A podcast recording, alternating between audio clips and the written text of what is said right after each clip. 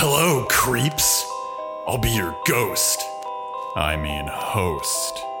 As we delve the crypts of spooky movies and even spookier theory. Welcome to Horror Vanguard.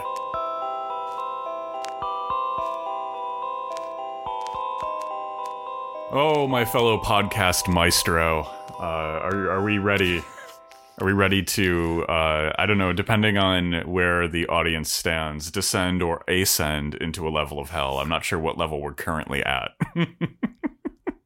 Uh, well, the the only way out is through. Let's let's let's see what we can do we need we need that on a shirt at this point. The only way out is through, but it's the chest burster from Alien. uh, yeah, absolutely.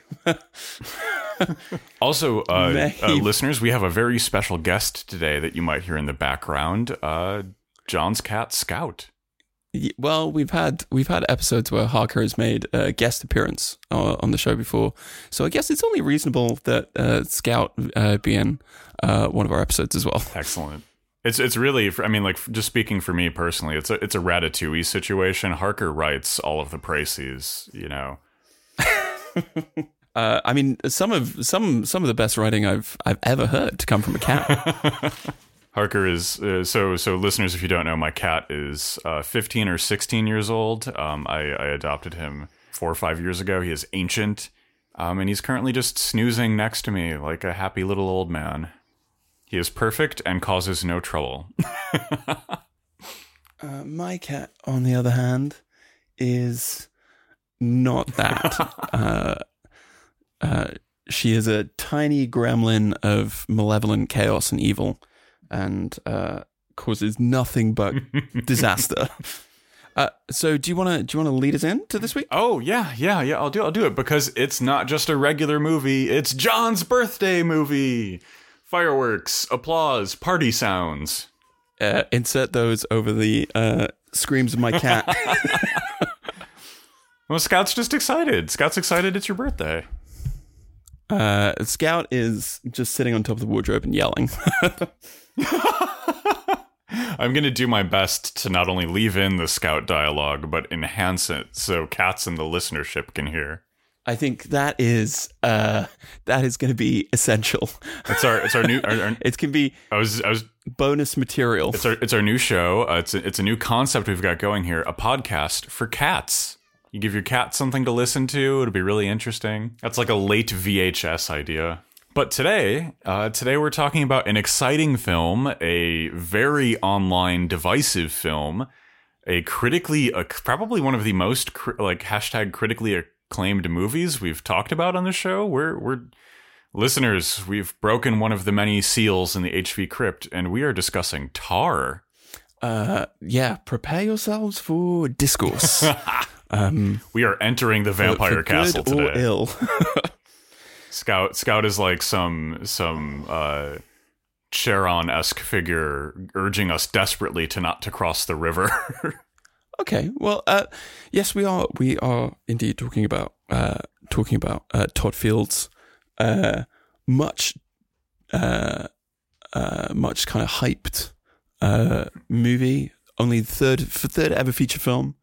Um, we're talking about Tar, but um, honestly, I'm so excited to find out from you, the the resident expert on all things movie related, uh, or or from or from the pen of Harker, if what you've said earlier is true. Um, what is Todd Field's 2022 film Tar all about? Tar is a deeply familiar film. I knew the shape of Tar simply by the way it was discussed. The talk of serious issues, the absolutely infantile hand wringing over controversies, the gilded celebration of auteurs, well, maestros, and a commanding grasp of the most vain intellectualism. Give this movie a proper ghost and we'd be calling it elevated horror. That aside, you've all seen this song and dance routine before. Enter the accused, formerly celebrated artist, thinker, leader. Give the prosecution a minute to share their, quote, powerful story, read as unsubstantiated allegations. A few feigned tears, if that, a statement of remorse. Total disavowal, sustained applause. Six figure income guaranteed, future material conditions unrelated. We'll hope the machine has different outputs next time. TAR is a reflection of a set of social technologies working as intended, generating a comforting blanket of exculpatory narratives. We don't need a robust analysis of power and hierarchy when we have the apology tour and relaxed interviews in palatial estates. Ten paragraphs about being a paragon of feminism and a challenging yet whimsical childhood before we address years of patterned and systemic abuse. Still, it's all couched in the sedate relaxation of a fall from grace. A poetic ballad of an Icarus like figure, all survivors conveniently out of frame. It doesn't matter who pilots a thousand small social Enola gays. Decades later, we'll be privy to the closed door deals and power plays. Don't worry, Lydia's just another finger on Kissinger's mechanical hand. A few years of sowing landmines in the hearts of young Southeast Asian girls, and Warner will give her the comeback of a lifetime when she does the score for the Clarence Thomas biopic. This would make me sick, but I've seen this all before. Tar will get a new six figure contract and will be glad handing fascists while opening up a new Bira's place. When abusing a few people here and there just isn't enough, use your power to backdoor fascism through the holes in civil rights. Like I said, We've seen this all before. Just close your eyes and hum an old familiar tune. Dear listeners, I wrote that précis before I watched the movie. Hardly a called shot, just Herman and Chomsky stuck in a locking groove. I just don't have the time. The seas boil and we kick back and forth the same can perfected by Zarchi back in 1978. I can't honestly tell you to join us, but you are already here. Let this episode play as you race to pen that lingering confession of love before the last sun sets. Don't catch yourself waking up the same day after day. We don't have many left. Mm. Okay. Boom. Okay. That was uh, so. It was a little, in, in, little horror vanguard inside baseball. Uh, I, I, I went full Zizek mode on this one, uh, and wrote the précis before watching the movie. Though I have since watched the movie. Well, I guess the obvious question is then: Would you change the précis based on what you saw? No, nailed it.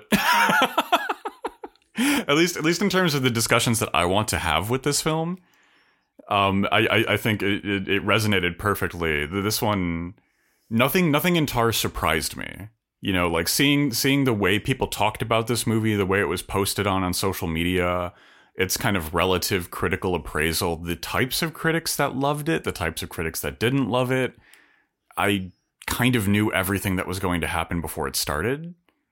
But I don't think that's necessarily a bad thing because I think it's also important to highlight that like you and I accidentally became professional film critics and like you know like I'm I'm sure there are professional baseball uh, announcers and critics and newscasters that that can foresee things based on based on the casting of a few bones and we're no different so we're we're we're a bit poisoned. You know, the radiation of a thousand movie reviews has changed our minds and souls. Uh, yes, basically it has. Um, well, we're we're not we're not going to be short of things to discuss. Uh, no, no, we're not. And I, I think one one thing I would want to say right off the bat as we enter the Formalism Zone sound effect dropped, made by Labor Kyle. You can find Labor Kyle on YouTube and Twitter and a bunch of other cool places.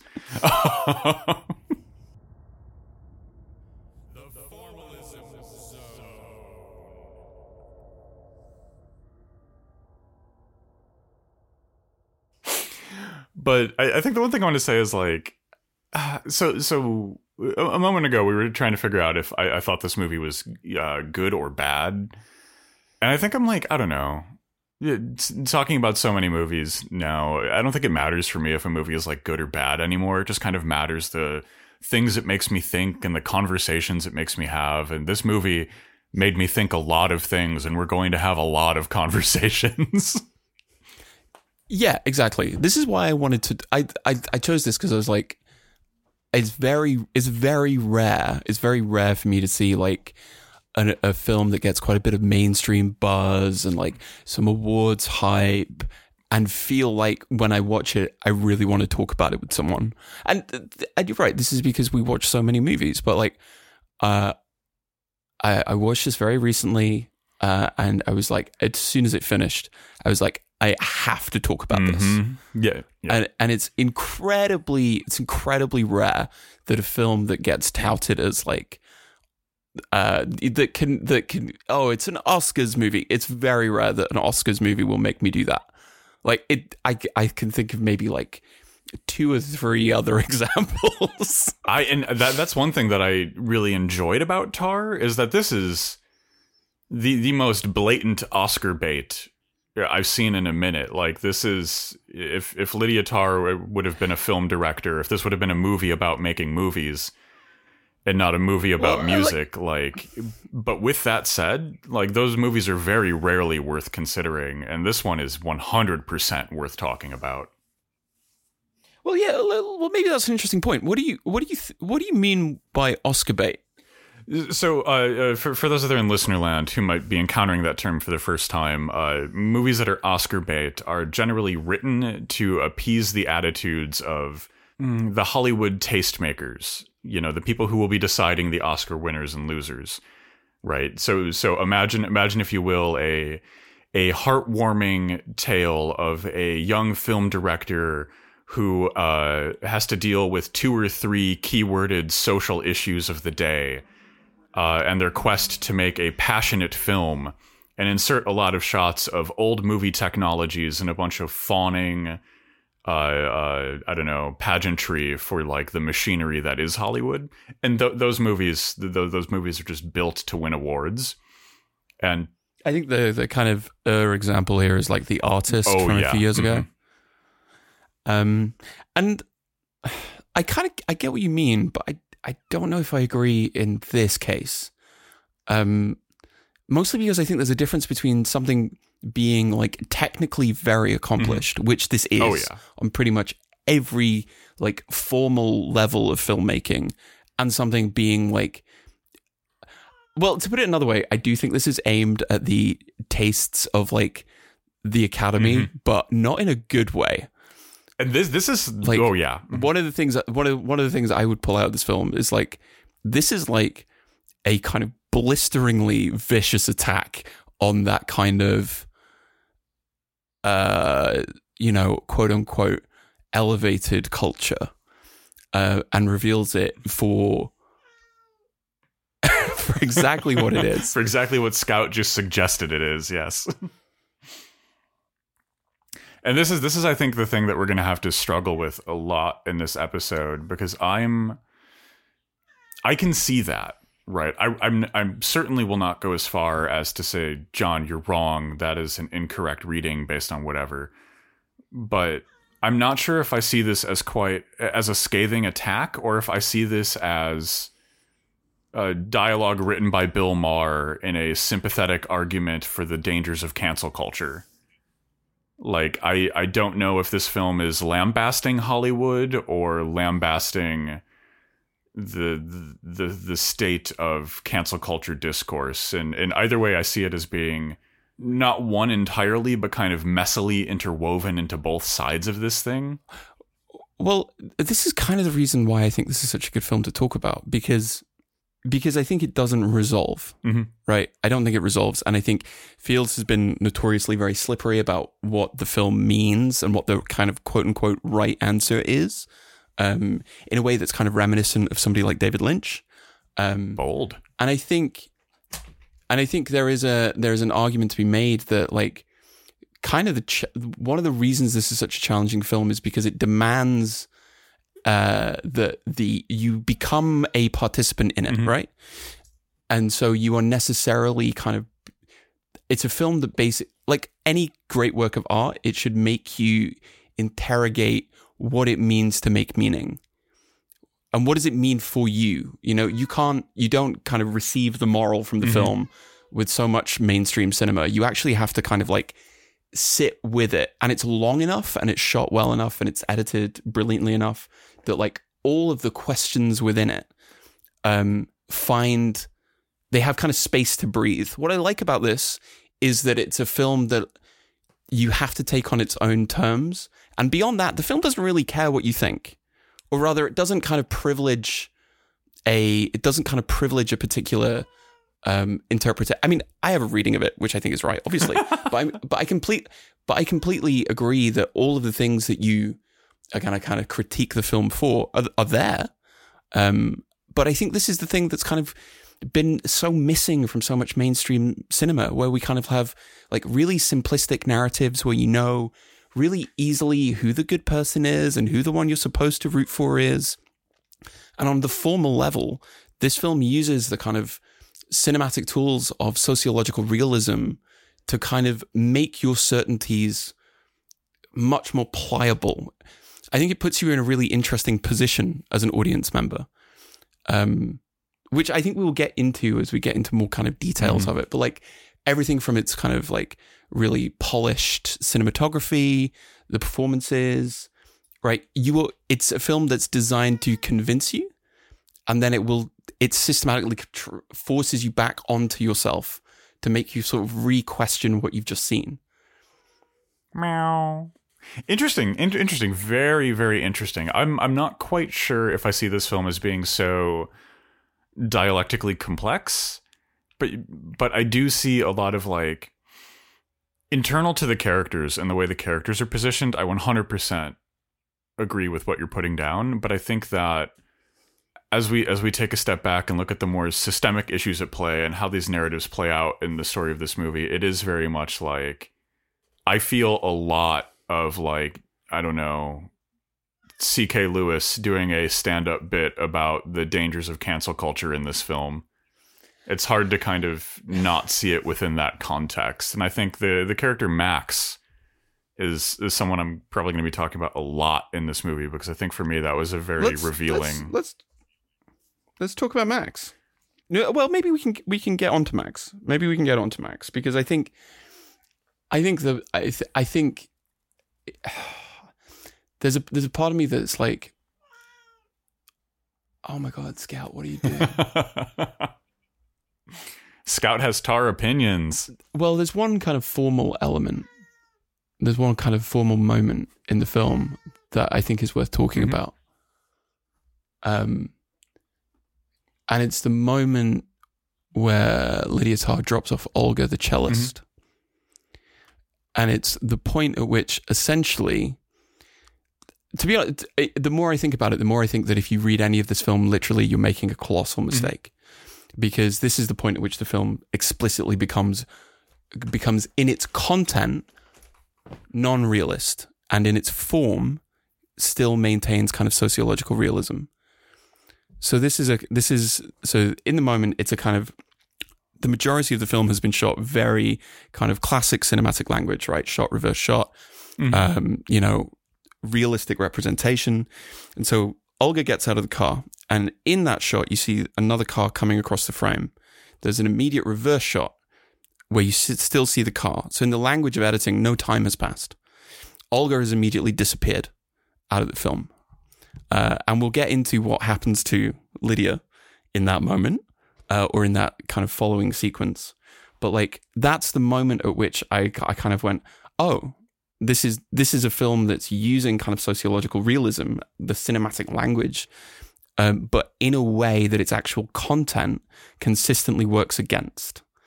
And like this is what so for example, uh, the confrontation with Max is later released as an edited video on the mm-hmm. internet. Mm-hmm. And of course, looking back, you realize nobody in that room was holding a camera. So where did the footage come from? Right? Yeah. Suddenly, so many, so, so many like little things about this film. If you step out of the framework of sociological realism that aims to convince you that what you're seeing is quote unquote real in a material sense, it, it no longer work.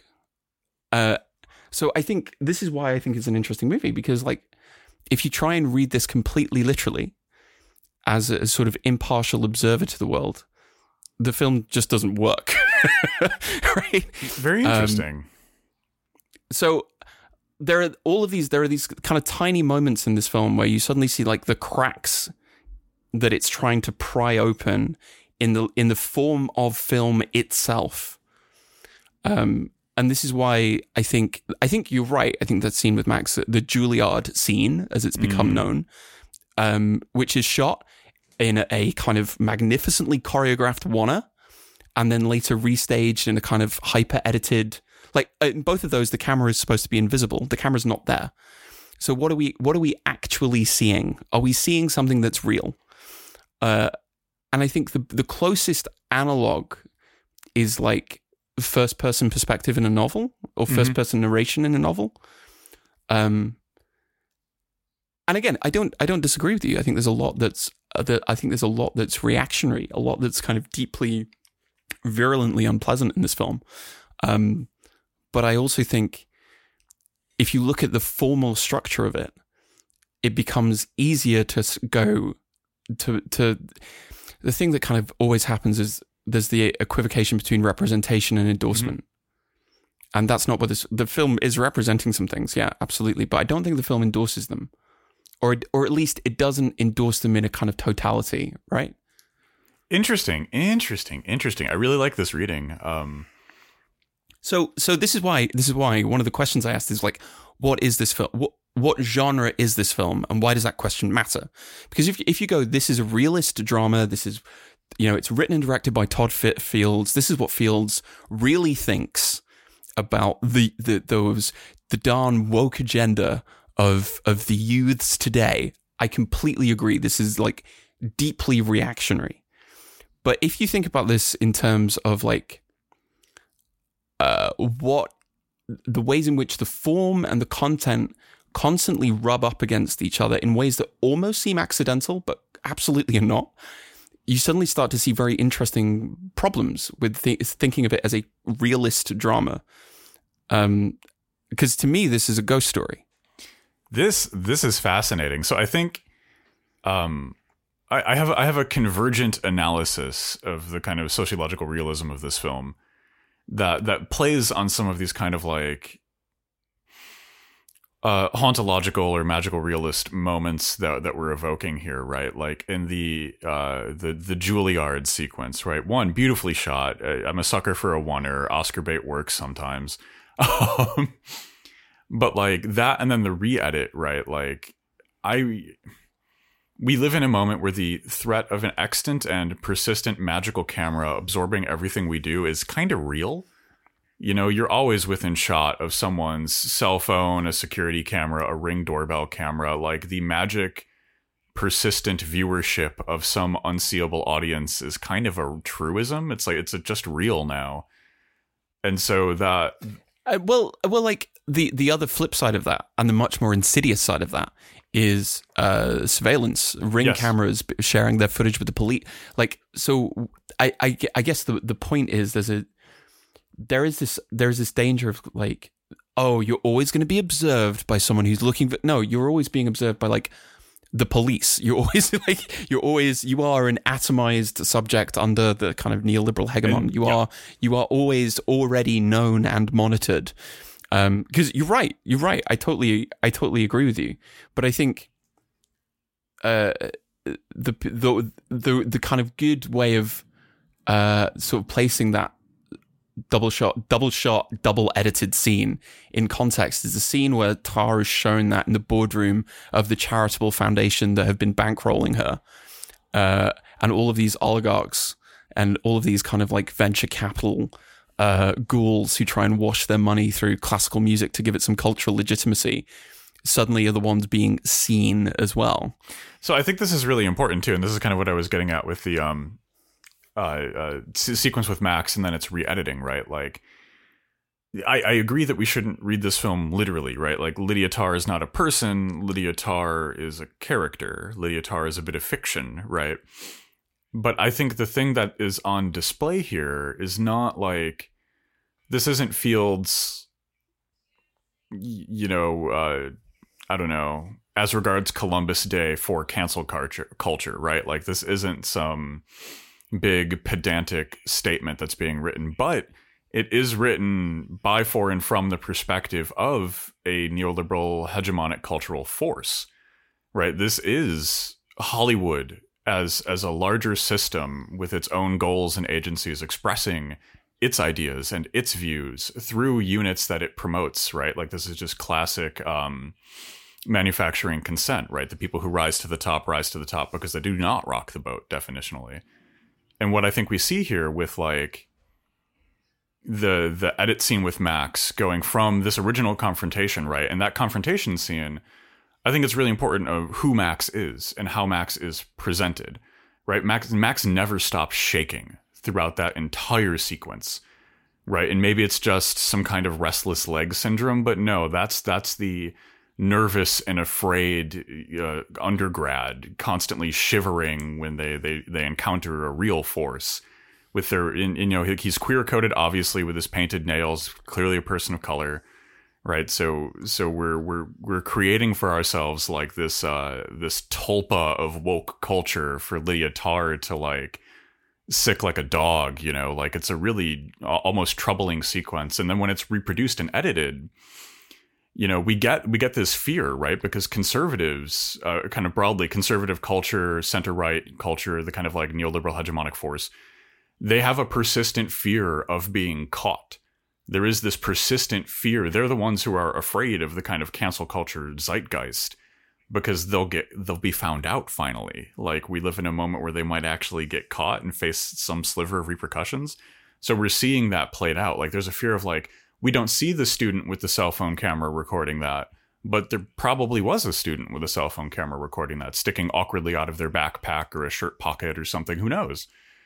Um, and so that's that's part of that fear. And then when it's reproduced to the board we're kind of seeing the next level of that right? Like because you know ck lewis ben shapiro like all, all of these figures right? Even dave chappelle like jk rowling you know like they're they're they're kind of the emanations of this force but the force itself is the capital behind it right? They're they're they're just these kind of polyps that appear on the surface of a larger tapestry of wealth and power and like they're ultimately like you know if someone someone gets you know into a little bit too much trouble they have to be massaged out so that other little polyps can pop up down the road. Yeah i mean so i actually think i actually think we agree here um if from slightly different directions. So it's like if this film if this film is not a realist so i want to i want to i wanted to quote something that scorsese says about the movie that that he he talks about this film and says that like it's the the limits of the frame itself and the provocation of the measured long takes all reflect the brutal architecture of her soul, Tar's soul. Mm-hmm. And it's like, so if this is not a realist drama with a kind of omniscient camera, like, what are we seeing? And at every stage, at every stage, until elements probably in the last 45 minutes where the cracks begin to grow wider. What you're seeing is what Lydia Tar thinks is oh, yeah. what Lydia Tar's view, right? So no wonder she comes off as kind of she's framed in that first viewing of the scene as kind of righteous mm-hmm. and and charismatic yeah. and provocative. Um, and then in the in the uh, edited footage, she's it's uh, she's complaining of the linguistic traps which have been mm. laid for her. Because you you're completely right. The whole point, the the whole kind of uh, problem, the whole kind of intractable problem, is that canceling doesn't work. Yes, uh, Louis yes, C.K. is Louis Louis Louis C.K. is still is still still touring. raking in money. Yeah. Dave, Dave Chappelle makes huge amounts of cash. J.K. Rowling's still mm-hmm. a billionaire and is you know producing the new Harry Potter television show. Its power is its power is extremely viral, mm-hmm. and this film has some really interesting things to say about the status of media itself, I think, um, but is incredibly inconsistent. Yes, deeply. It is like, and so does. But the, the the kind of big problem then is like, does the film endorse any of this? Right? Does the film endorse you know the the self protection of these? you know millionaires who cut the cut the liability the, the the asset which becomes toxic off the the balance sheet does the film endorse that no, I think the film is. I think the film is kind of scathing about these people, and like the whole point is that, um, like her, her, there is no actual accountability. Everything, and the reason I think this is because the ending is is a kind of like bleak joke, right? This is. It's like, oh well, has how much is how much is genuinely? She's doing the same thing, but she's just doing it in a place which is where where her abuses are easier to hide. She, she's just she's right? just doing she's just doing an old fashioned Kissinger. You know, she's she, Yeah, she's exactly, not punished. exactly. We're just I- punishing the global south. We're just we're just Yeah. sending her to some fucking like Asian client state where she can reproduce all of her crimes and and there'll Yeah, be no exactly. consequences. And I don't and I don't think I don't think the film endorses that at all. I think the film finds it like Well, here's bleakly, cynically ironic. Well, here's kind of my like the thing. That, one of the things that I've been wrestling with while watching this film, and one of the things that made me very critical about it, because I, like, and like uh, listeners, you know what I'm about to say, John. You're right. Like, we're we're agreeing, but I think like we're doing the fun thing where we have like this kind of freestanding parallel analyses of the film that like we're we're trying to shoot little like hyphae across to each other to share nutrient rich discourse. Um, but like I think this film is incredibly scathing of the kind of cultural mechanics around hashtag cancel culture. In both the sense that like cancel culture is meaningless because even if Louis C.K. was obliterated by a bunch of Twitter users posting hard enough, like uh, people who want a conservative comedian would just find someone else.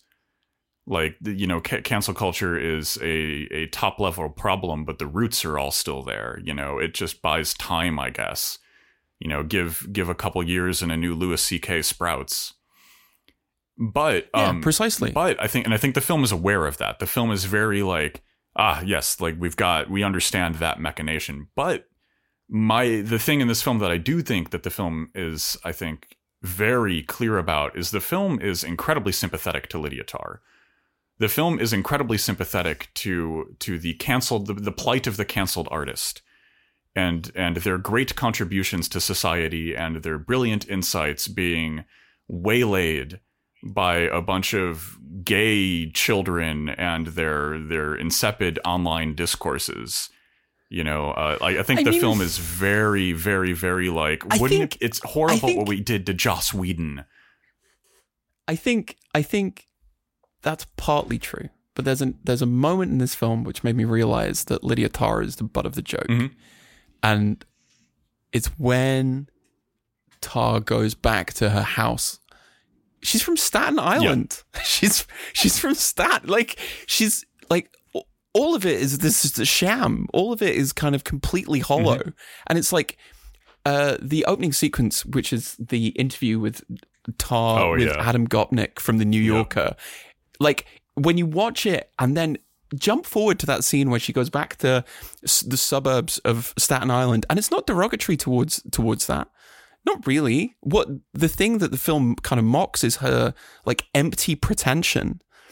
Uh, she's she's absolutely the butt of the joke because you're you're kind of right. There are bits of the film which go, she's so talented, she's done all, the, but like really, there's nothing there. There's nothing. There's nothing behind her. All of it's all of it. The film kind of goes, oh, she's so talented. Then later it just goes, there's nothing. There's it's all it's all performance. So- it's all hollow. So you're right. It is hollow. There is nothing inside of Lydia Tár. L- Lydia Tár is performative. You know, in my précis, when, when I referenced the, the the ten paragraphs of of lauding someone's feminist accomplishments and then talking about their whimsical childhood, that was the New York the New Yorker's interview with Joss Whedon when when he was going through his hashtag cancel culture hashtag Me Too moment. You know, like it, it was. You know, we have to laud his accomplishments and discuss the complicated artist before us before we dig into the substance. And what I think about this film is that from you and you and I, when I'm watching this, I'm like, oh, Lydia Tár, Lydia Tár is just another Joss Whedon. Lydia Tár is just a J.K. Rowling.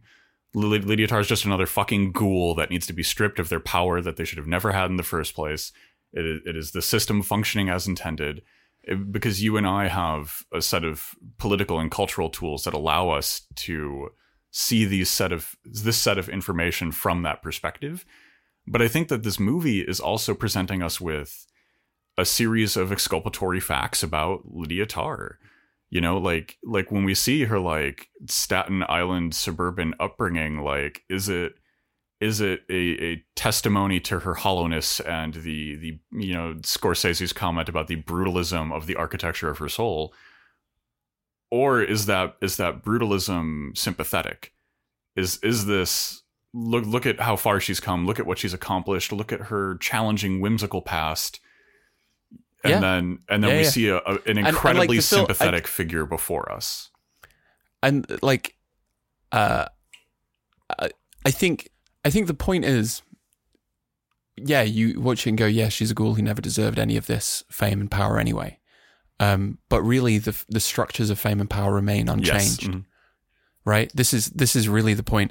Um, you know, her her friend who ends up conducting Mahler's Fifth Symphony, the the absolute hack, the fact that her the you know the billionaire philanthropists still exist to do billionaire philanthropy with their private jet. They're not bothered. Then like that hasn't that hasn't changed anything. Um, and I think, I yeah, I think the film the film.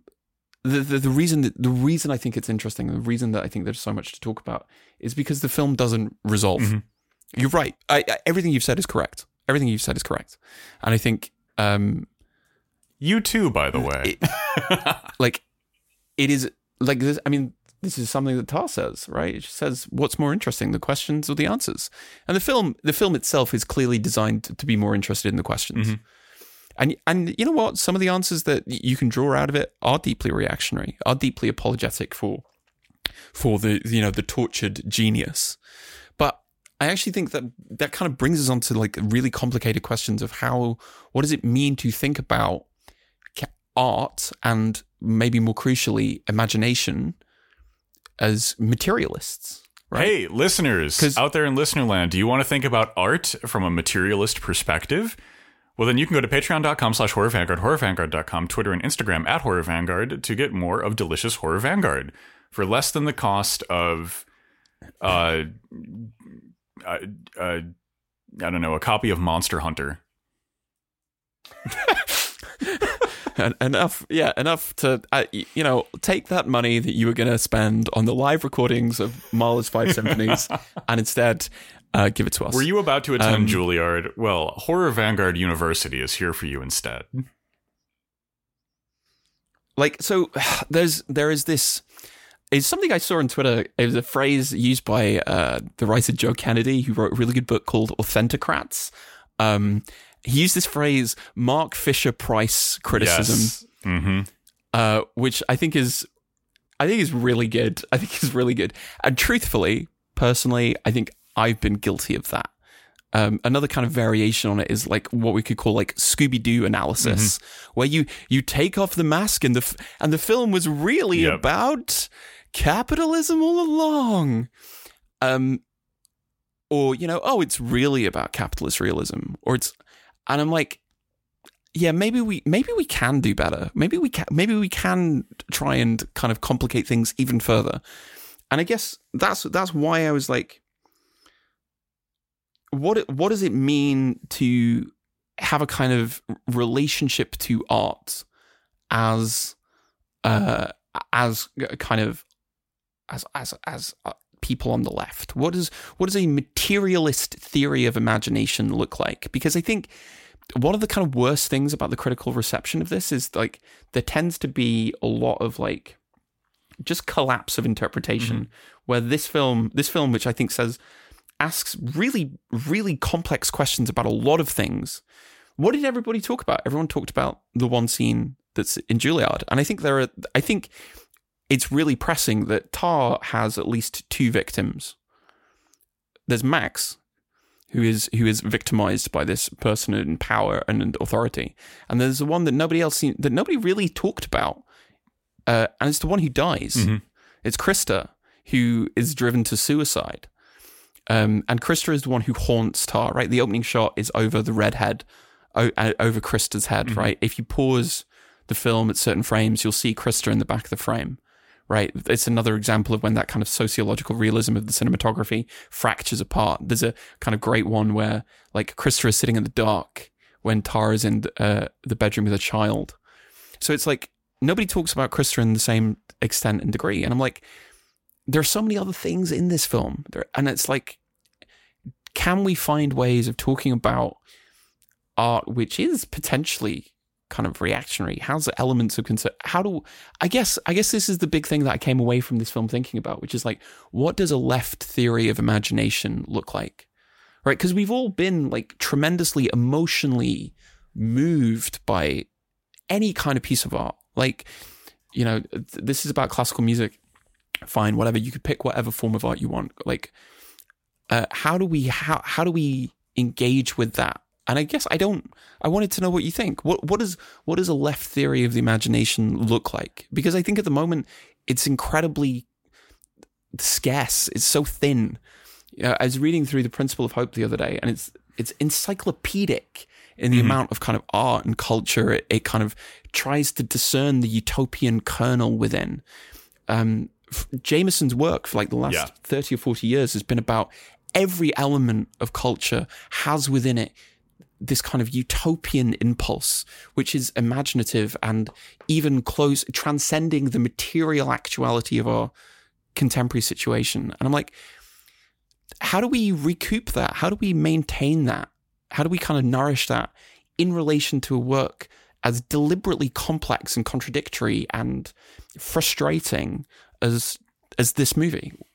What do you, what do you I think? almost wish that this was a bonus episode because that your your your previous statement would be the thing that I clip to put after the précis in the teaser for the bonus episode because that was fucking brilliant. uh, round round of applause. Um, I, I think you're I think you're absolutely right, and I think that this is a, a lot of this episode, and this is sometimes movies that I don't like are some of my favorite films to discuss because they give me a side of struggle uh, for both cultural and political like argumentation and context and i think that this is a good good film for that. And i think that it, for me the answer is kind of uh, both right? Because when i consider the kind of scooby-doo criticism right where we pull off the mask and reveal the simplicity of the thing i do think there's a usefulness for that and there's a place for that and it's not necessarily bad on its own right? Sometimes a lack of complexity is just clarity and that reminds me of Big Bill Haywood, one of the kind of founders of the IWW statement, where someone asked him if he had read Karl Marx's Capital. And Big Bill Haywood kind of said no. And after that, he said, I, I haven't read Marx's Capital, but I have the marks of capital all over my body. And, and sometimes we have a clarity that transcends the, the theoretical, right? There, there's kind of this direct encounter with the thing that doesn't require the trust and support of, of heavy theoretical frameworks but on the same on the same turn of that like the the the the kind of like din and noise of pulling off the mask of everything and saying neoliberalism so many times that the word ceases to have like a cogent set of meanings like that that's bad that gets really bad there you know like, yeah, because I because I, agree, I I agree. Like sometimes we do have. Sometimes the answer is simple, and sometimes the answer has to be stated simply. But I'm like, it, there is a danger to like having a pre-made mold yes and just like smashing every single Mhm. work into it, and and because that that way we end up being exactly the kind of economic reductionists Yes. that we've always tried to not be. I was about to say that that leads to enter adjective here reductionism, which creates readings that are perhaps on some level correct, but nevertheless miss the forest for the trees. Yeah, exactly. And I and I think the the reason that I the reason that I I I, I kind of am troubled by Tár, I'm haunted by it, is because like there's this that scene where she goes back to Staten Island. She puts on an old Leonard Bernstein tape Mhm.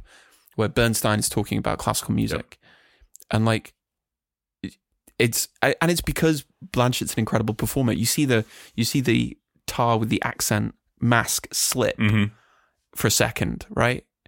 And you and you go, well, this is this the film's trying to make us sympathize with it, and you go, yeah, maybe.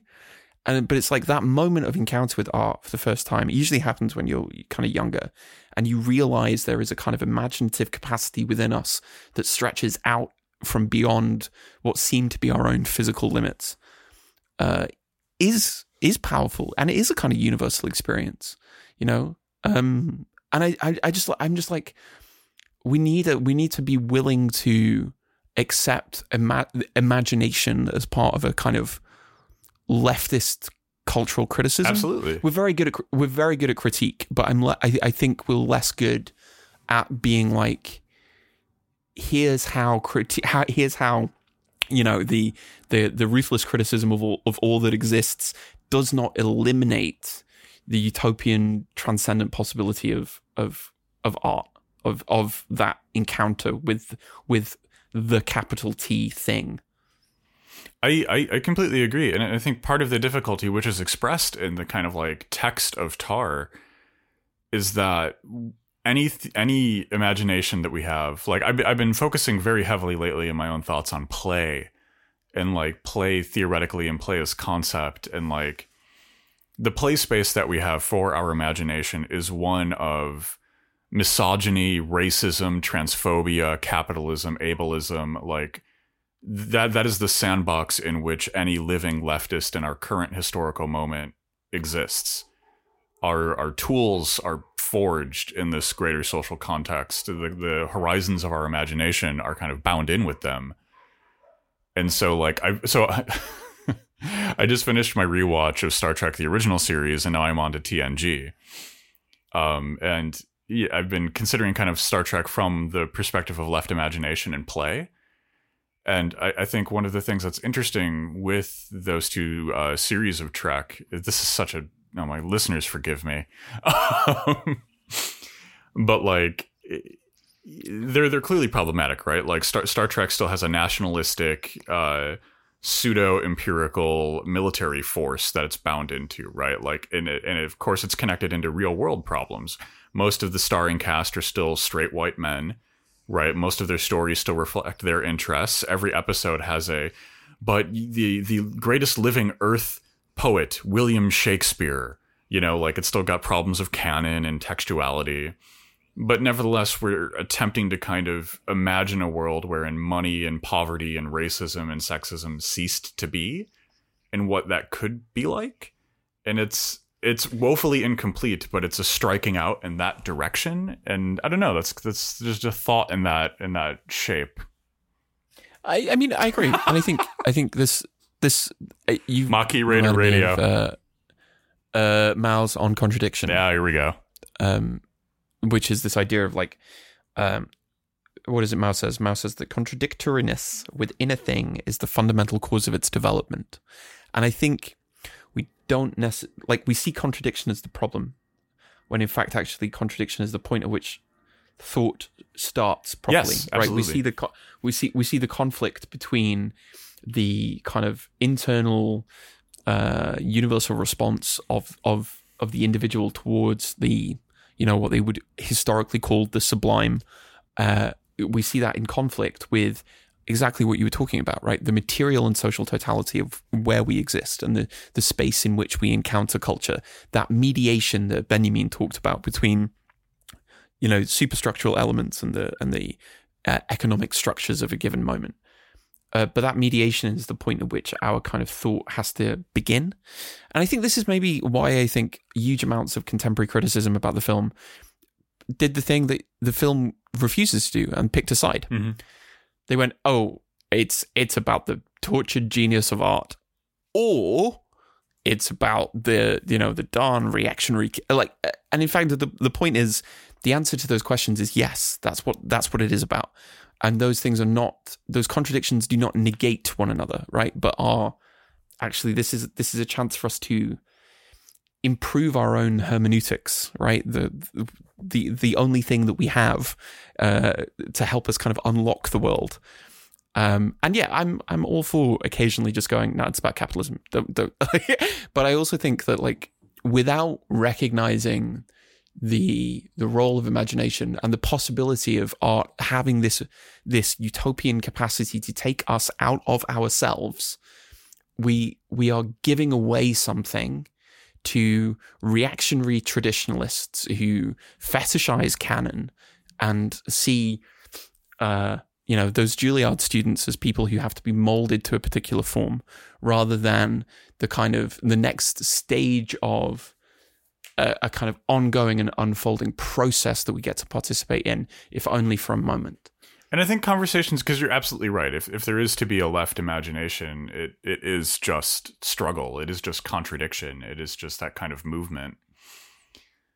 And I think canon is is a really good example of that, right? Because the the both of the overly simplified conversations around canon are either oh we teach we teach Mozart, Bach, and Beethoven because they're the greatest musicians that ever lived and if you're overly concerned you you essentially just reproduce Tár's argumentation oh you're overly concerned with if like the one the one thing that Tár said that was just like straight out of Bill Maher or Christopher Hitchens or any of those ghouls but like when Tár says to Max, like, "Oh well, you're just focusing on their race. What is someone just focused on?" Takes off sunglasses. Your race. Yeah, and, and, and then like you know like that's that's the kind of one layer of commentary on the canon. And of course the other layer is we should throw out the canon entirely. And like but well actually you know like those old white artists inform later thinkers. And we could do the same thing internally to like left theoretical conversations. We shouldn't throw out marx. Marx has informed countless queer people people of color women like yeah, totally.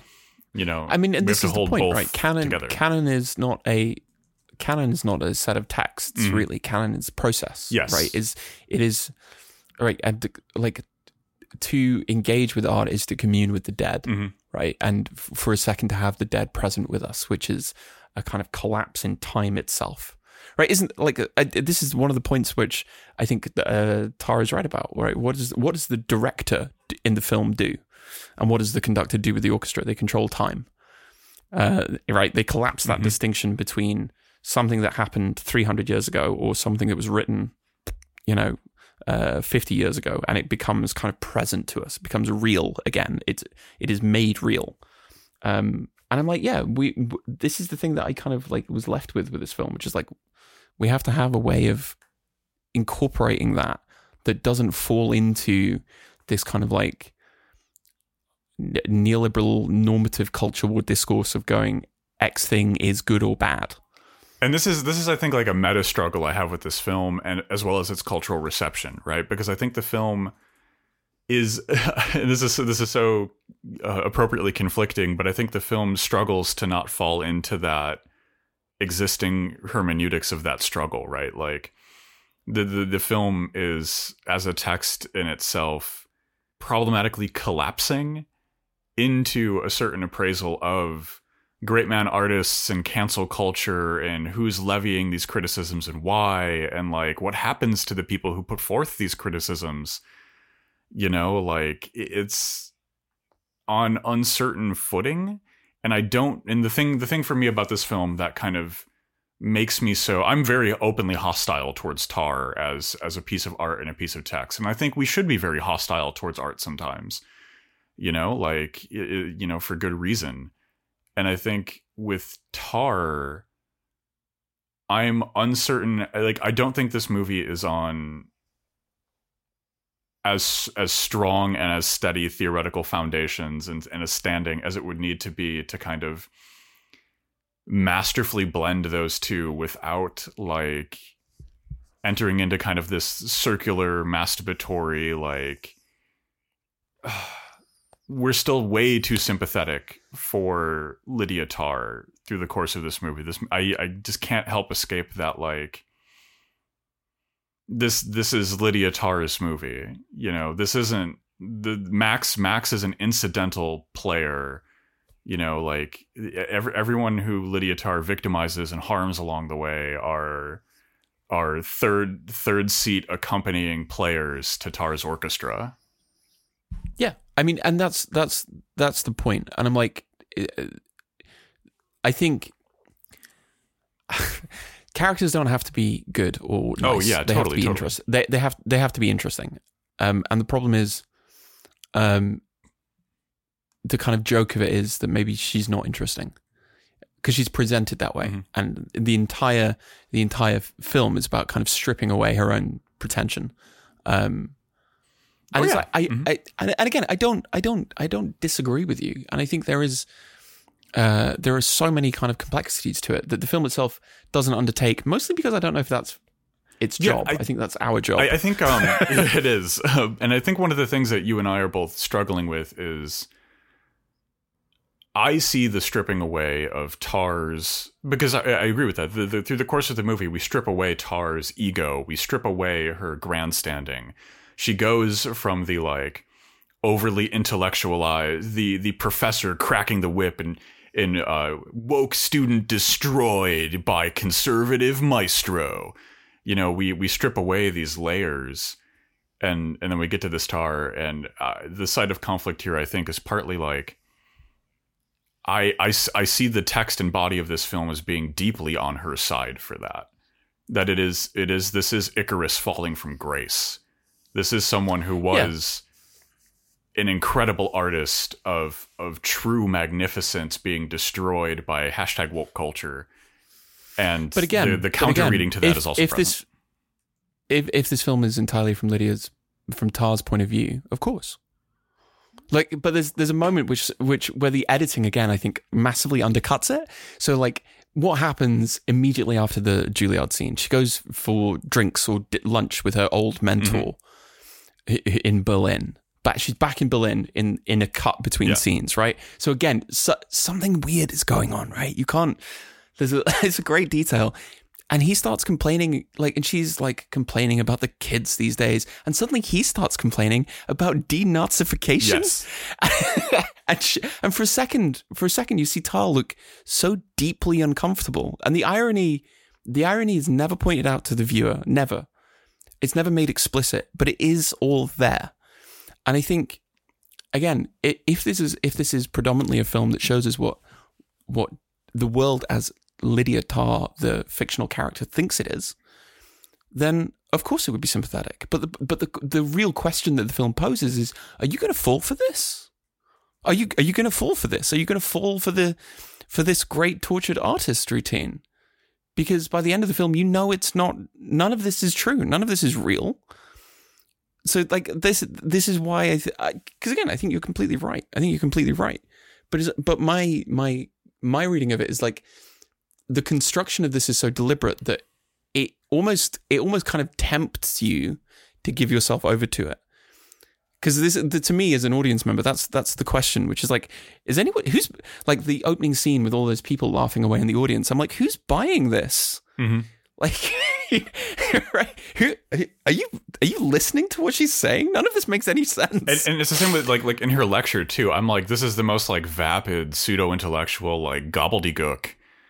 Like like And it's like, and it's like, yeah, yeah. The the temptation is always there to be like, maybe, and it's like, no, no, no, no. You've got to, you've got to. I, I I admire this film. I don't know if I I don't I think maybe that's the right word for it. I admire it because it is consistently challenging you as a viewer in a way that precious few contemporary films seem willing to do. abs- absolutely, absolutely, and like like like I re- I rewatched the lecture scene like I think three times. I just kept going back and like rewinding it and like watching that It- because like I was trying like throughout that whole thing, Max is like. I have a problem focalizing certain artists due to contemporary political issues. And then Lydia Tár is like, the harmonics of your own soul plugs the gateway of the path of temptation through sound. And I'm just like, It's just oh, she's she's like in in another way. I like I've said this is a ghost story, but in another way, this is like a really dark comedy, Mhm. and she's like a grotesque comedy monster. Yeah. Um, because it's like, what are you talking about? and the and the the other great moment is um her accordion solo, mm-hmm, mm-hmm. which which I'm sorry is like is so funny. Everything about that moment is so funny. Uh, you know, where suddenly suddenly people are desperately coming to see the great maestro, but but can you keep it down? We're trying to sell the house next door, which in the context of the movie is such a great bit, and her response is so it's like it's like something out of a farce. It's so good. There's so many bits which made me laugh really hard.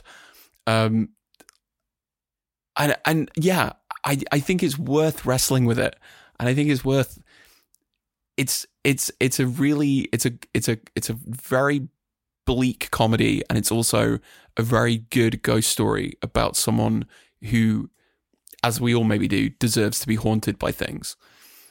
Oh, ab- absolutely, absolutely, absolutely. Like, there's so much in this movie to talk about, which is one great for us. I'm just still struggling to watching this movie. I didn't my my my first watch through this. I didn't laugh a single time. I, I was watching this movie, and in my head, I I was seeing the Bill Maher interview with Lydia Tár, and and and Bill Bill Maher going like cancel culture has gone too far, hasn't it, Lydia? And then Lydia going, you know, when I was a young composer, I was really influenced by Christopher Hitchens. And, you know, Henry, Kissinger brought me to play on his yacht. And at that moment, I realized the beauty of art and just kind of like the, the, vapidity of of all of that and the fact that this this film part of the problem of having this kind of like open field of struggle is that the you you you kind of have to have the strength of character to very and this is the, the going back to our scooby-doo conversation the scooby-doo section of this like the removing of the mask if you will. Like this movie loses that the strength of character to say no fuck this that's bad for having a very intellectual very open field of struggle which ha- has its upsides yes and has its utilities however it does open the door for like you know we're like we we've seen the the popular criticism and reaction to this film like there are a lot of people out there on Lydia Tár's side you know like the movie does in a sense Yeah. fail to Well, you know, make Lydia Tár either the kind of grotesque center of comedy or like the, this clearly pompous, vainglorious media ghoul, you know? I think you kind of hit upon a, like a meta problem because I don't know. I don't know if I would. I, I agree with you pretty much all the way up until the end. Because I don't know if the film does fail. I think the film. I think sometimes, sometimes what I'm kind of one of my worst habits is to criticize a film for something that it isn't. And what what I, I you know I've been reading some of the old reviews of Ebert, Roger Ebert, and I disagree with Ebert on a lot and I think he's kind of very wrong about a lot. But like the thing that I think is is worth doing is trying to take the each film seriously on its own terms and trying to think about what it is. Um, and I'm like, I think the meta problem that you've hit upon is like it seems impossible for us to talk about it without putting it into the context of the real world. And Lydia Tár is not a real person. Like Lydia Tár doesn't exist. This is a this is this is a fabrication that's been written and constructed in a certain way. And I'm like, I think I think you are right. And I think the problem is is not necessarily something internal to the film itself, but is how the the kind of interrelationship between cinema as a kind of product that is then turned into a kind of discourse. Yes, this this Right? film would have been an amazing grotesque comedy if your average Roger Ebert level film critic would be openly quoting Mao. That then Lydia Tár would have been very funny. But your average film critic is is going going to soirees shoulder and shoulder with the ghouls that are destroying our world. Which Yeah, makes but- but, Lydia like, Tár that's- their that's the movie. pro- that's yeah, that's the problem that the film is trying to get at, right? That's the that's the very problem, and it's, this is why I'm like this is this is a film that is is in a way about all of those people who moralize about cancel culture, but I don't think it's on their side at all. And I think the fact that the film, th- this the film which is um, kind of like th- claustrophobically thrilling in so many ways, gets turned into kind of more more grist for the mill for the you know it gets fed into the grinder and turned into the the the the, the discursive kind of gray slop which has dominated which has dominated how we talk about how we how we talk about film as a as a form of art for like easily the last decade or if not longer. Uh, i think that's that's part of the problem you know? That's exactly the and it's and you you're completely right. You're completely right people people watch this and go, ah, Lydia Tár's on our side, and they've completely missed the point of the film itself. I think I think the, the the struggle that I'm having with this movie is that the film invites you to miss the point of the film entirely, if that is the point of the film entirely. Like it's equally possible that you can watch this movie and be like, damn, you know, like they're doing to Lydia Tár what they're doing to J.K. Rowling. They're trying to take away her star and success and and it's kind of like I, But, I was but but but that's but that's your problem. And I'm like the thing that I the thing that I think makes this film good is that it doesn't do what so many other kind of mainstream Oscar movies do, which is reduce it, which is kind of sand off its own edges to make itself more easily slotting into that great infernal machine of contemporary cultural discourse. and see I I, and it's like I was gonna say if, if people if people if people watch it and go ah isn't it a shame what they do to this great artist it's like that's their failing that's not the failing of the film And th- but this is this is I think an interesting point of discussion because I'm not arguing for a uh, uh, theorize the spherical Lydia Tár version of this movie that is just someone going, Cancel culture is an individualized liberal reaction to larger social issues. Enter Lydia Tár. What I'm what I'm looking for is a movie that has sharper edges, a, a movie that is harder to swallow, a movie that is much much more grotesque and and intense and difficult. Because this movie is a, a little too placid. I, I kept I kept kind of contrasting it with um, uh, Inglourious Basterds another movie made by a, a, highly cancelable, highly talented filmic artist, right? Someone in the Lydia Tár sphere. In, in a movie that features like an unbroken sequence of someone machine gunning Hitler's face until it's soup.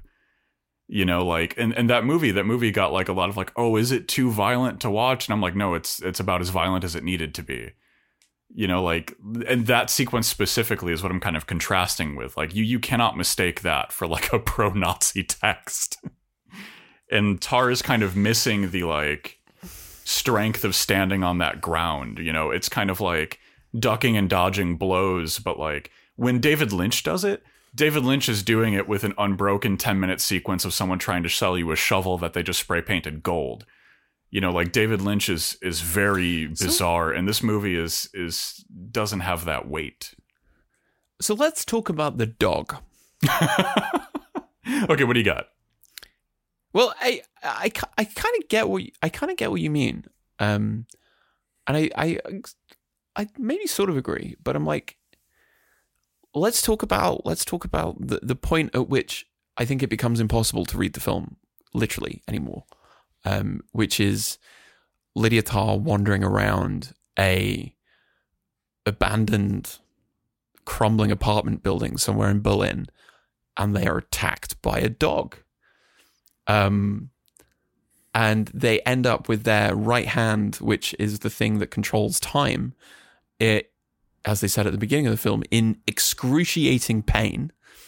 Uh, a which she thinks is she mishears what the doctor calls it and she thinks it's called nostalgia right time her own past starts to quite physically literally catch up with her she no longer controls time right so i'm like what do you think about that back the back kind of third of the film where where like surely that would be the point at which I mean, I'm I'm sort of like I, I, I agree with what you're saying, but I'm like, how much more explicit do you want the film to be? So I, I think I think we're in like another interesting like like we're, we're we're doing Dante's Inferno, but it's like horror vanguard's journey through the criticisms of Lydia Tár. And I think the kind of like sphere that one of the other sites of struggle in this film that I find to be like really compelling is like, yeah, how much more explicit does it need to be? Because I don't think it's explicit enough. And and that's so what, and that's kind of I guess I guess my question is like, what would that look like? And that's that's I think a an interesting problem because anything I could posit would be like the kind of film criticism that I really hate doing, which is like, you know what would have really made the ending of Avengers Endgame even better? You know, like kind of like inserting, you know, like an armchair filmic idea into the movie. But what I will say is that like we have kind of this like Iowa School of Writing show don't tell problem where like one of the reasons why show don't tell got really popular is because you can tell people their material condition under capitalism and it's very direct and you can tell people you know like really really clear terms what stuff is about. But when you have to show people everything is metaphor everything is misunderstandings everything is up for debate. And i think that this movie falls far too heavily into that one side of that where everything is metaphor everything is synecdoche everything is is echoing through itself. And there's very little in the way of sometimes you can just tell people how stuff is. And but like but like there's the i, I mean I th- i'm thinking of the scene where like Tár's wife confronts her. Mm-hmm. and like uh you know the, the kind of horribly brutal line of like this is the only non-transaction like it's yeah. suddenly like the only non-transactional relationship you've ever had. Like everything is kind of revealed and I, I I think I kind of I again I agree with you but I'm like I think the problem goes back to these formal qualities of like what does it mean to watch a film? And how have we become accustomed to watching a film very passively and being encouraged to just seek the the moment where the character looks at the, the camera and goes, "By the way, this is really bad," And yeah, that would Uh, be and I'm like, no, I actually no, I, I I actually agree with you, but I think quite a lot of the things you're looking for are in the film itself. And that would be that would be Um, the inverted Tár, right? That would be that would be the worst Tár in the other direction if it was just a, a three hour lecture by Bill Maher about the dangers of cancel culture, or if it was you know purely the other thing. It's not it's not purely one or the other. It's not so didactic as to be instantly dismissed, and it's not so overly complicated as to be completely devoid of meaning. It's not Mother, you know but I do think that like all of those scenes, like the the confrontation with her wife, the how uh, Max's confrontation is reproduced throughout the film, you know, like the sudden disappearance of several characters despite them haunting the film. You know, like yes, those moments are trying to communicate something to us, but it is lost and it is kind of at least for me it, it, too easy to subsume that into oh, this is just Lydia Tár's suffering. This is this is just what she has to go through because of the dangers of cancel culture. Like the movie is still it's still too readily possible to give an entirely justifiable, implausible reading in defense of like the like quote unquote anti woke argumentations. Uh, yeah, yeah. I, I, I, I do get what you mean. What you mean, and I think that is how the film was received in many ways. But I'm like, I actually think this is a film that rewards rewatching. Oh yeah, definitely. and because I don't know if I, I don't know if I agree. I don't know if I just think I think the evidence of the film itself. You know, how do you how do you weigh the interpretation of something against something else? I don't know. Um, but it's like, is she be is she being is she being is she being punished? Is this those her sufferings of cancellation, or or if you read it as a haunting, is this literally her ghosts coming back? hmm the you know the those those people that she is disc like she's woken by kind of screaming in the night and you know the sensitivity to noise and this idea of like all of these things they're just they're just too weird to like easily sort of slot into this kind of pre-existing um cultural discourse. Even though i i totally agree it comments on it in ways which can often be kind of like deeply ambiguous and troubling um, but like the final third of the film itself is like where you get to see that not only is she this uh, kind of cipher of a, you know a kind of Mhm. empty surface of a person, but there's this you know we've already seen her kind of like be realize that she's enmeshed with like Nazi Na- Nazi apologia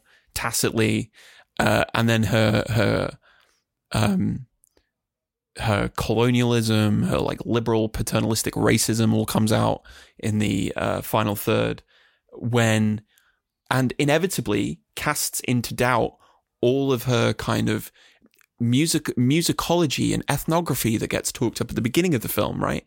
Because she goes she goes again off uh I think I think it's filmed in Thailand, right? The, the scene? film is listed as only being filmed in the United States and Germany, but I don't think that's true. I, I don't know where those sequences were filmed. um It's a green screen in Disney Studios. They filmed this during the shooting of Avengers Endgame.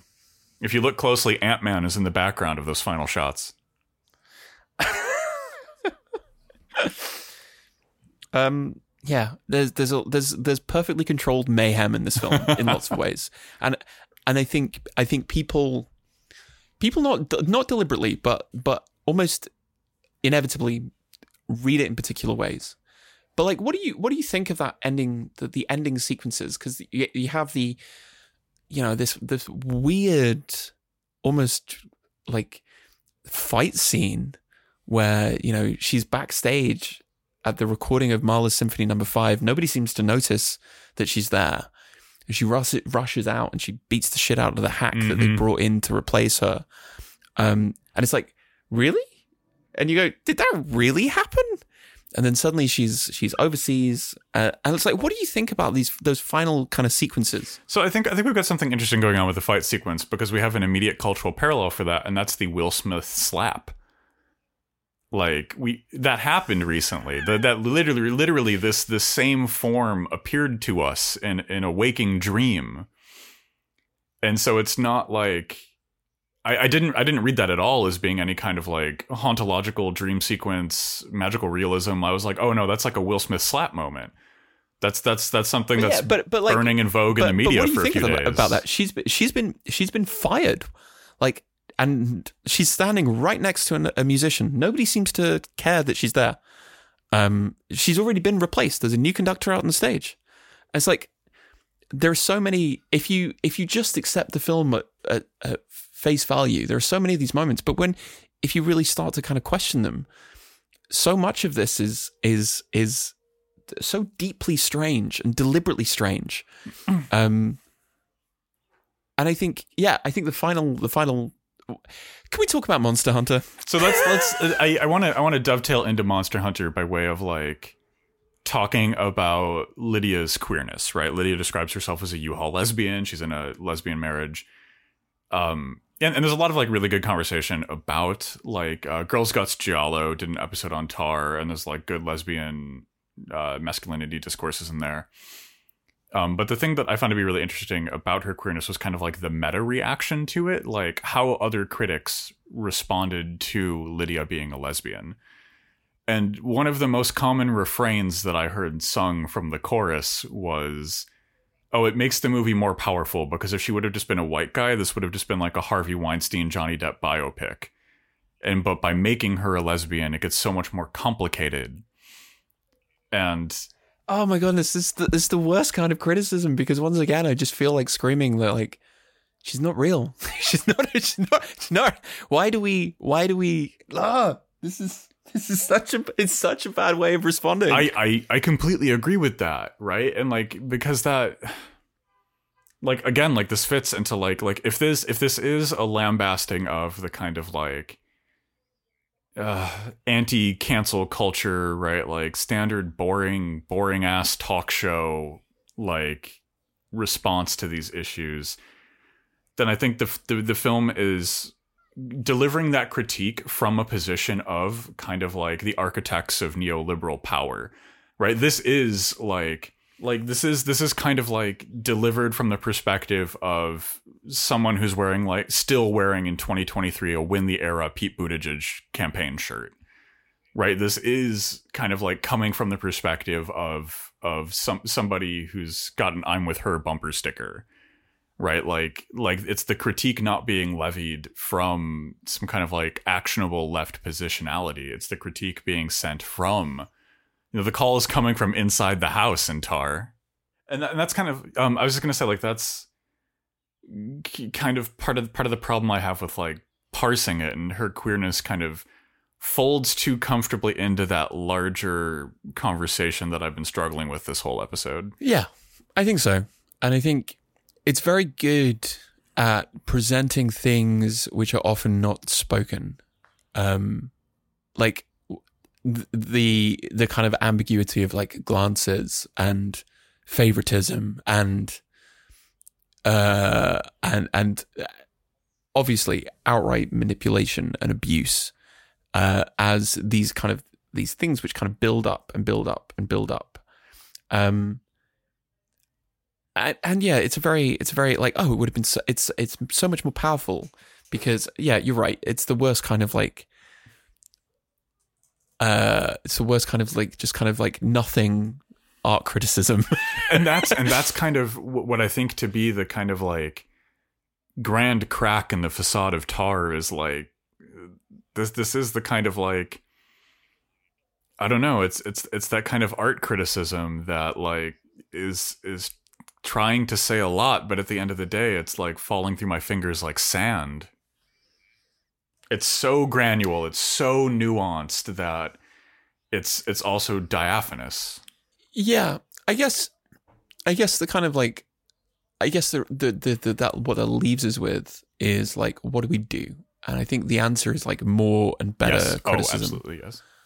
Always. Because you're right. It is it is gra- it is it is gr- granular and co- and complex and contradictory, um, but it's it's also it's a kind of it's I, I don't know this this might forgive me if I've sounded pretentious through this, but like what I love about it is like it's a it's it's, it's a work that challenges like as as a sort of semi professional critic you go you go I have to resp- I have to meet this right? I have to kind of like this is I've been thro- thrown something uh, uh, you know something's been thrown at me so I have to kind of like rise to meet it and it is it's something that takes struggle. It's something that takes work.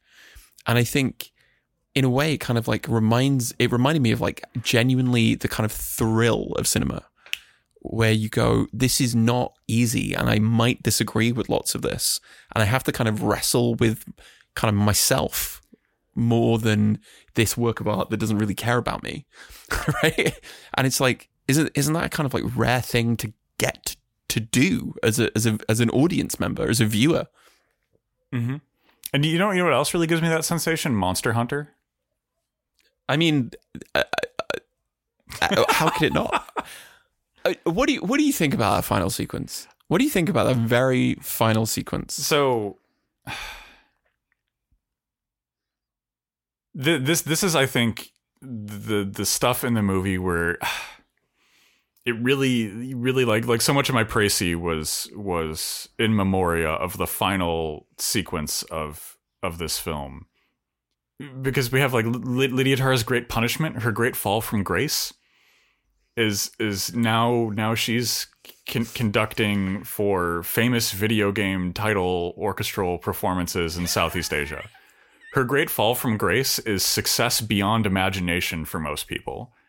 Her her final yeah, punishment yeah, exa- exactly is is anime convention fame or something like and that like I because because we have to contrast Lydia Tár with her real world analogs. We have to contrast her with J.K. Rowling, C. C. C.K. Lewis. I almost said C.S. Lewis.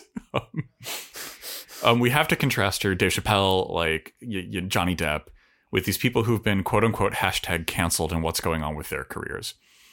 Uh, uh, Johnny Depp's trial relaunched his career as an actor, relaunched him in the face of the media, turned him into a public hero right? Like like a horrible fucking monster of a human being, and now he is born again, right? Like D- Dave Chappelle got got a truckload of Netflix specials dumped at his feet. You know that that's his great punishment. J- J.K. Rowling gets more Harry Potter stuff to make. And, and and more she, she can donate millions of dollars and still be wealthy beyond imagination none, none of them are like actually punished in a way that's meaningful, but Lydia Tár pseudo is, which I think is part part of the problem I have with this movie because like I, I think the the ending would have and, and, not to do the thing I was complaining about doing earlier in the episode, but the ending would have hit harder for me is if in, instead of you know like her punishment is oh she's no longer the conductor of the Berlin Philharmonic, she's now the conductor of the I don't know Manchester UK Philharmonic you know like like still a, a, a proud and famous musical institution but one of slightly less grandeur. Just like J.K. Rowling oh well she's not getting the Harry Potter movies anymore. She's getting the Harry Potter HBO reboot series. Oh isn't that a fall from grace I guess there's a couple of things you said which are really interesting, which is like there's a distinction I think between punishment and justice. Yes. Oh, we should. Yeah, we have to talk about justice and cancel culture. Absolutely. Because it's like, what's the? And in a way, you're kind of right, but but again, I'm like, what's the what's the worst thing for Tár? What's the worst thing that could happen? And the the point is like her casual racism and her, you know, pseudo imperialism and her loss of prestige are all tangled up together. Like that's the thing she kind of fears, right? Mm-hmm. Like it's not. It's because it's the loss of prestige. It's being. It's the loss of kind of the dignity of being the maestro, and it's like that's the that's the punishment. But is that is that the same thing as justice? Uh, because you're right. These the the likelihood is, you know, she'll disappear for five years and then maybe write another book, taking the uh, taking a kind of like westernized approach to the indigenous uh, music of whichever country that she's and suddenly there'll be new prizes and acclaim and there'll be the the comeback and it's like what does the question of power necessarily raises the question of justice because in a way that's really what the film is trying to wrestle with, like power in terms of art, power over others, you know, economic power, which is an, an incredibly important theme in this film. It's like, what do you do? How do you marry power, power and justice? What does what does justice look like in a world where power is so vastly and unequally and systematically deployed? And how often are we fobbed off with the promise of even potential punishment rather than the actual hard work of justice? It, it, it, exactly, and this is this is why critiques of power and hierarchy are are vital to any left appraisal of any political context or situation. You know, and like this movie flirts a lot with like the denazification of Germany, and like where where where did those Nazis go? they, they they didn't go where they should have gone, which is like uh, I, I don't know some gigantic wheat thresher in the sky, but like they they went to the most powerful world governments the most powerful scientific research laboratories on the planet. Like the the deck was shim- simply shuffled, and that's what we're seeing with Lydia Tár. She she's got her yeah, proverbial she's sentence in Argentina. Away. You know, like she she's off to to recreate those atrocities, but for for someone else's trouble, and like this this the, the ending for me is like I I think it's totally appropriate that it's a Capcom game that she's playing for. I thought that part hit really hard. I thought that the only thing the only yeah. thing better is it, it, shouldn't have been Monster Hunter. It should have been the Resident Evil pachinko machine score that she should have been doing an orchestral presentation for. But like, you know, close counts, close counts. But so this this like let's let's pick this apart a little bit too because like th- there's like a clear orientalism to to the ending of this movie and whether or not like it's it's a representation of Lydia Tár's greatest fears realized, right? Uh, you know, like you know what what would be the worst outcome for the Bill Mahers of the world is now they have to go be Bill Maher in Jakarta, like, uh, yeah, but like the the joke kind of doesn't land because the the joke is at the expense of Southeast Asian sex worker number five that we see in the movie. Like that's that's mm-hmm. who the the joke that's the back that this joke is breaking upon it's it's her it's not lydia Tár it's not our artistic sensibilities as a western audience it's it's she, she gets sentenced to a very real world thing. And i i don't know the ending the ending did not hit right for me. What what, what are some of your approaches to this? No i think i i think it's an entirely valid point and, and a very important point. But again it's like like she's this she's this liberal, you know, pseudo liberal uh, racist and abuser who, uh, yeah, sees sees this place as kind of like both simultaneously it's classic orientalism right oh, it's yes, simultaneously yep. both exotic and other and her chance of redemption and also completely beneath her dignity mm-hmm. right which is the classic it's almost a kind of 19th century liberal racism yes uh, of going, ah, well, I will go and explore the culture of foreign environments. And it's like, it is, I, I, I understand what you mean because I think it's a, it's the nightmare ending for her, right? Because it's, she thinks it's, it's undignified, but the lack of dignity is in her racist attitude towards masseuse number five and the people that she's around that she thinks of herself as being so clearly she clearly thinks of herself as being like way above them. Mm-hmm. Um, and I think this this is the point at which you have to think carefully about the distinction between narrative perspective and representation. Re- re- like we're being shown her revulsion, but I don't, and I can see why the the ending doesn't work for some people. But I would argue that the film is not doesn't share her revulsion. The film is very dispassionate about her revulsion because we're supposed to be dispassionate about it too. I but I don't but I don't but but I don't know if that's enough. Right? Yes. Yes. I and I'm not quite because so the ending of this like it has it has tones of perfect blue throughout the film and the ending is very like like when when when she runs out of the uh the, the the, massage parlor after you know, masseuse number five looks her in the eyes you know we see lydia Tár like retching and throwing up on the street corner and like uh, this is Lydia Tár's movie. The movie is called Tár. It's her movie. It's her story. We're we are we are seating ne- we are seated next to her in our viewership as an audience, and even active participation. Like you know, like active participation in in the the, the trial of of a, a Nazi conspirator at the end of World War II. If you had to sit next to them every day, if you had to eat with them, if you had to watch them talk with their partner, you would start to develop sympathies towards them, inappropriate sympathies towards them. And like not to liken, I mean, like, and this is another kind of problem that the movie is tying is trying to pull out is like, like oh, like you know, like the the cancel culture and denazification comparison. I think is not a good one to make in the slightest.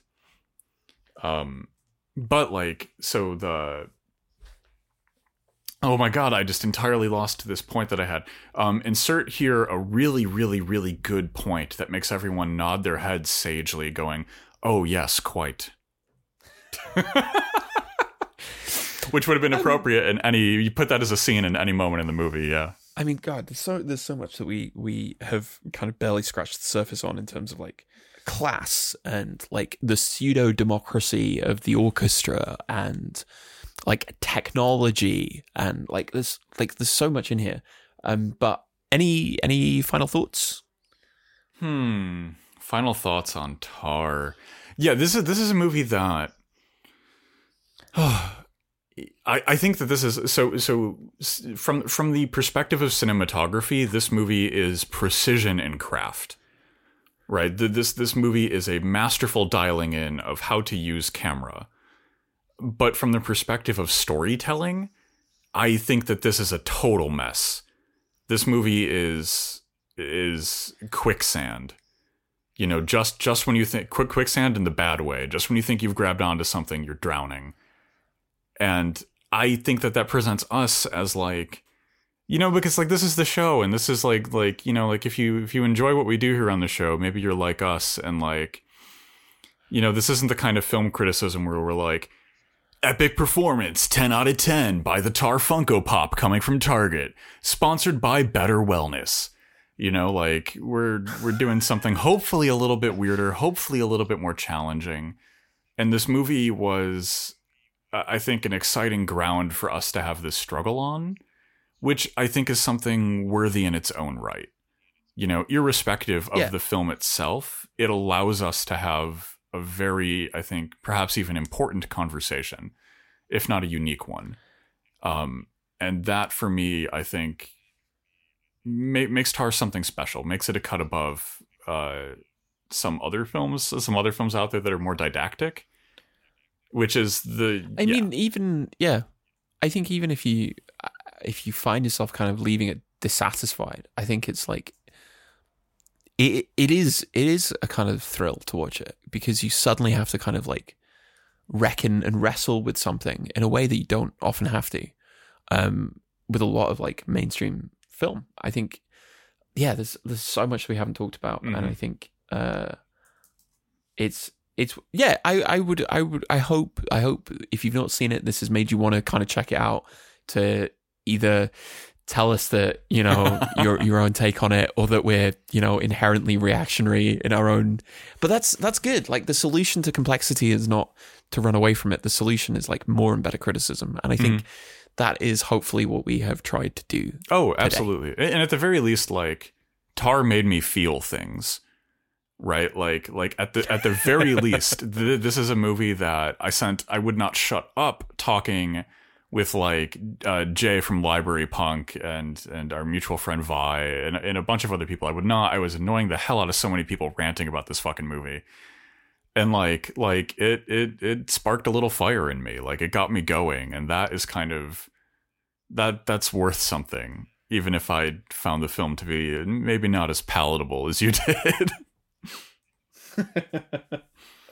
but thank you thank you so much for sharing this one as your birthday pick i literally would not have watched Tár if it wasn't for you picking this one which in turn means that we would have never had this conversation and this perhaps more than a few others i cherish this conversation i've had with you so thank you for this one and happy birthday Jon cut cut cut print. cut cut uh, uh third third string cellist you're fired. Uh, uh, first first string cellist, you're too woke. Be gone. Too woke for my for my Mega Man uh, 30 year anniversary remix uh, recital. You got to leave this bit. We're, we're, leave we're this bit in. playing we're playing at the United Center. We're playing this one at the United Center, and I will not have such frivolity. And then a, a giant crook bursts out of the ground and drags me back into hell. That's that's how this ends. We hope you've enjoyed the Dread Discourse. Until next week, stay spooky.